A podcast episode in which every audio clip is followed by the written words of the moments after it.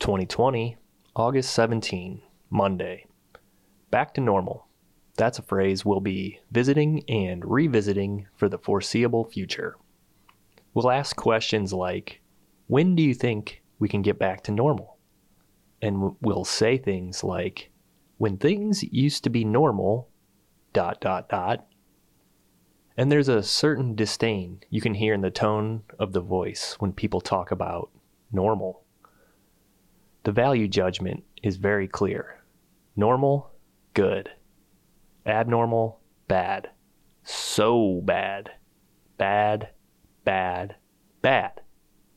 But I wonder, when have things actually ever been normal? And what does that even mean? Going back to normal implies returning to the way things were. If we could go back, that doesn't eliminate suffering. So, what's so stinking great about that? Why is your idealized version of normal so much better than what we're up against now? Forget normal. It isn't really real.